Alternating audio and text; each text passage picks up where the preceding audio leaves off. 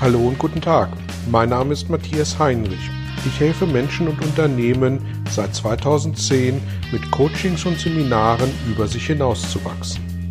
Mein Ziel ist es, Ihnen zu helfen, innere Bilder von bestimmten Situationen in Vertrieb und Führung zu überprüfen und gegebenenfalls nachhaltig zu korrigieren. Kurze Impulse wie der folgende lassen neue Ideen und Inspirationen in Ihr Tagesgeschäft einfließen. Ja, hallo und herzlich willkommen zu einem weiteren Belgian-Impuls. Heute geht es um das Thema, wie ähm, Abteilungsleitungen damit umgehen, wenn die übergeordnete Bereichsleitung nicht verfügbar ist und äh, diese Position vakant ist. Das Beispiel, was ich an der Stelle mitbringen möchte, entstammt einer Coaching-Situation und äh, die Situation war folgende. Es gibt eine, einen Bereich, der einer Geschäftsführung untergeordnet ist und dieser Bereich besteht aus drei Abteilungen, aus Produktentwicklung, aus Produktfertigung und aus Vertrieb.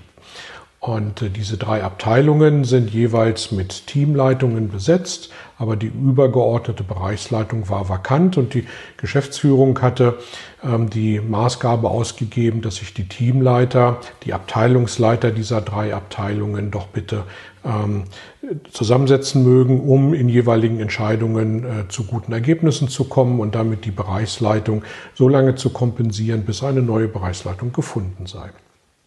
Und einer dieser Abteilungsleiter war dann bei mir im Coaching und berichtete mir ähm, von ganz furchtbaren Abteilungsleitersitzungen nach dem Motto, jeder kämpft ähm, um sein Beritt, jeder kämpft darum, dass äh, seine Aufgaben entsprechend die wichtigsten äh, sind und entsprechend mit Vehemenz vertreten werden müssen.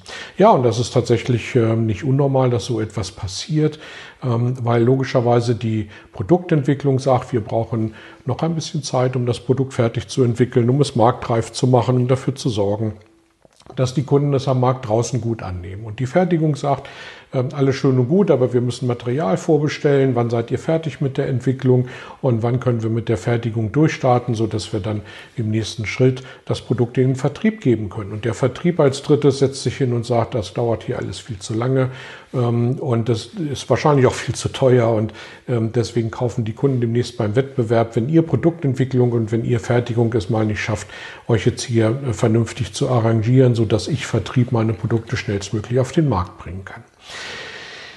Das ist ein Stück weit ein gordischer Knoten und da ist so viel Sand im Getriebe, weil ihm jeder aus seiner Perspektive ähm, auf die Aufgabenstellung guckt, ähm, dass man dem Grunde nach ähm, eine vernünftige Lösung erstmal da an der Stelle tatsächlich nicht finden kann. Die Frage ist, ob es dann tatsächlich einer Bereichsleitung bedarf, um sozusagen hier per Order de Mufti entsprechende Anweisungen durchzusetzen und diese drei Abteilungen koordiniert miteinander arbeiten zu lassen. Und äh, ich glaube, das ist tatsächlich nicht nötig, wenn die Abteilungsleiter mal dahergehen und äh, für sich ein paar Regeln definieren, wie sie miteinander umgehen wollen und vor allem aus welcher Perspektive sie auf ihre jeweilige Aufgabenstellung schauen wollen.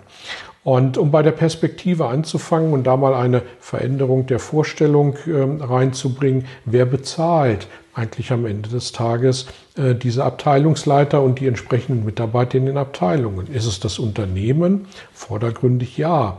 Hintergründig ist es aber natürlich der Kunde.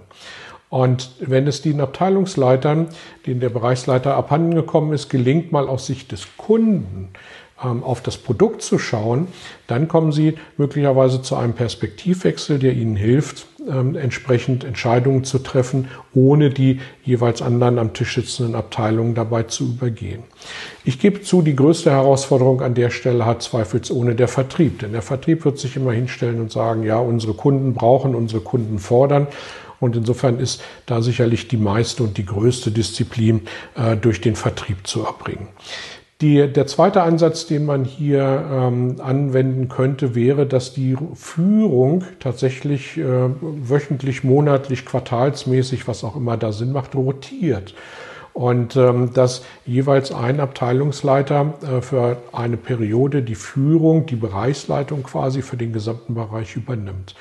Ähm, am Anfang wird er sicherlich versuchen, wieder seine eigenen Interessen durchzusetzen, aber er wird sehr schnell merken, dass er spätestens dann, wenn der Nächste die Führung übernimmt und auch wieder versucht, seine Interessen durchzusetzen, dass sie am Ende ähm, an der Stelle nicht zielführend sich aufstellen werden. Und insofern wird über kurz oder lang ein Prozess äh, der Veränderung an der Stelle einsetzen, wenn so eine verantwortliche Rotation aufgesetzt wird, so dass man da, äh, glaube ich, schon mittelfristig dann zu guten und äh, konstruktiven Ergebnissen kommt. Und ein dritter Punkt, in dem Zusammenhang äh, eigentlich selbstverständlich, aber äh, immer wieder gerne übersehen und deswegen erlaube ich mir hier an der Stelle darauf hinzuweisen, ja, ist das Thema, sich Meetingregeln zu setzen. Regeln, denen ähm, sozusagen alle ähm, äh, Teammitglieder, ähm, alle Abteilungsleiter in diesem Fall zustimmen und äh, sich diesen Regeln dann auch unterwerfen.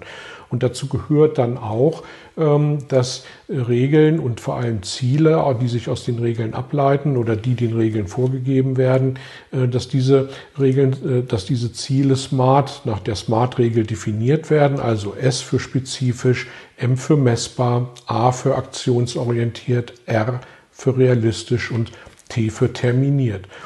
Und äh, wenn Regeln aufgesetzt werden, die wirklich alle auch unterschreiben, dann macht es die Sache auch ein bisschen einfacher, äh, dann an diese Regeln zu erinnern, wenn jemand wieder aus der Bande rausspringen will. Und äh, in dem Zusammenhang möchte ich noch drei Fragen mitgeben, die aus der Scrum-Lehre kommen ähm, und die auch helfen, äh, in Meetings wirklich fokussiert an dem Thema zu arbeiten. Ähm, und äh, das ist die Frage Nummer eins. Was hast du, lieber Mitarbeiter, lieber Abteilungsleiter, seit dem letzten Meeting getan, dass wir unsere Ziele erreichen? Frage Nummer zwei. Was wirst du in den nächsten äh, Tagen, Wochen, Monaten, möglichst kurze Perioden in den nächsten Tagen bis zu unserem nächsten Meeting tun, ähm, damit wir sicherstellen, dass unsere Ziele erreicht werden. Und die dritte und letzte Frage und Ziele immer nach der Definition SMART. Die dritte und letzte Frage, welche Herausforderungen siehst du im Moment, dass unsere Ziele gefährdet sind, dass wir hm, tatsächlich die Chance haben, sie nicht zu erreichen? Und äh, wenn wir uns auf diese drei Fragestellungen fokussieren ähm, können, dann haben wir eine gute Chance, äh, innerhalb von Meetingregeln und vorgegebenen Strukturen dann auch ohne Bereichsleitung äh, zu konstruktiven Ergebnissen zu kommen. Ja, ich wünsche Ihnen, dass Sie ähm, gute Teamsitzungen haben, dass Sie auch, wenn der äh, vorgesetzte Chef äh, vakant ist, die Position vakant ist, wenn der nicht zur Verfügung steht, dass Sie die Chance haben, äh, konstruktiv in den Abteilungen zusammenzuarbeiten, über die Abteilungsgrenzen hinweg, ähm, sodass Sie am Ende zu guten Ergebnissen kommen. Wie immer freue ich mich, wenn Sie Ihre Erfahrung und äh, Ihre Gedanken dazu mit mir teilen. Ähm, gerne über die sozialen Medien, per E-Mail oder auch im persönlichen Kontakt. Vielen Dank und bis dahin alles Gute. Tschüss. Vielen Dank für Ihr Interesse an meiner Arbeit und an meiner Vorgehensweise. Gern werde ich auch ganz konkret für Sie tätig und helfe Ihnen, über sich hinauszuwachsen. Sprechen Sie mich an. Ich freue mich auf Sie und die Zusammenarbeit im Coaching oder Seminar.